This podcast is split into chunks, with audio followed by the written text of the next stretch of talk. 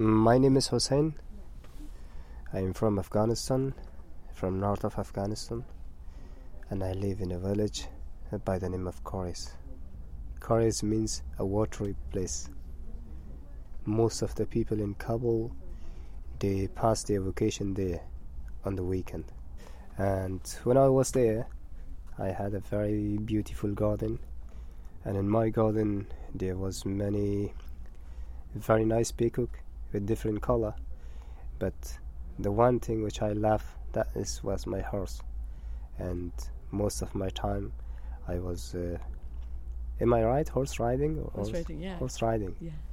Yes, and it was a kind of a very nice hobby for me.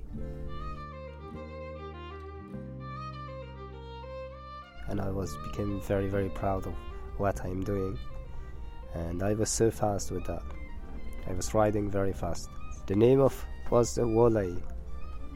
Wolai is a, like a Latin names that it means my dear, and very nice color, and very kind with me.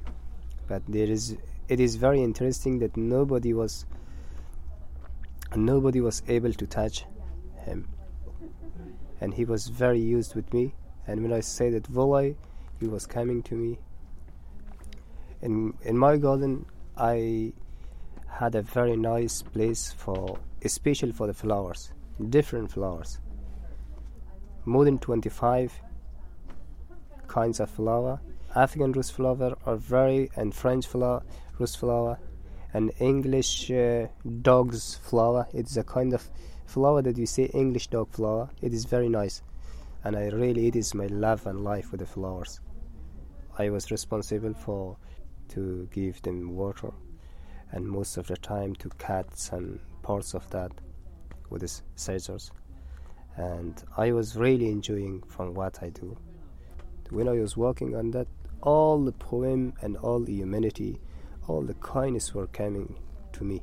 And it is very marvelous for me that when I was with the, with, the, with the flowers so some poems was automatically came to my mind and I was sitting and writing that in front of the flower. If I am allowed to say, I had two Australian friends that I make them to fall in love and now they got married. I wrote this a, a romantic poem when I was cutting a flower, and when I write this for my one of Australian friend, and he read for that girl, and she said that really automatically I love you, and my poem made them marriage and wife, husband and wife. Sorry. It was the power of my poem but where was the roots of this power? The roots of this power was the flower. It was really a magic garden. If you really want to enjoy your life, live with the flowers. Because you cannot find some clean things than flower. Flowers always a flower, even in bad places.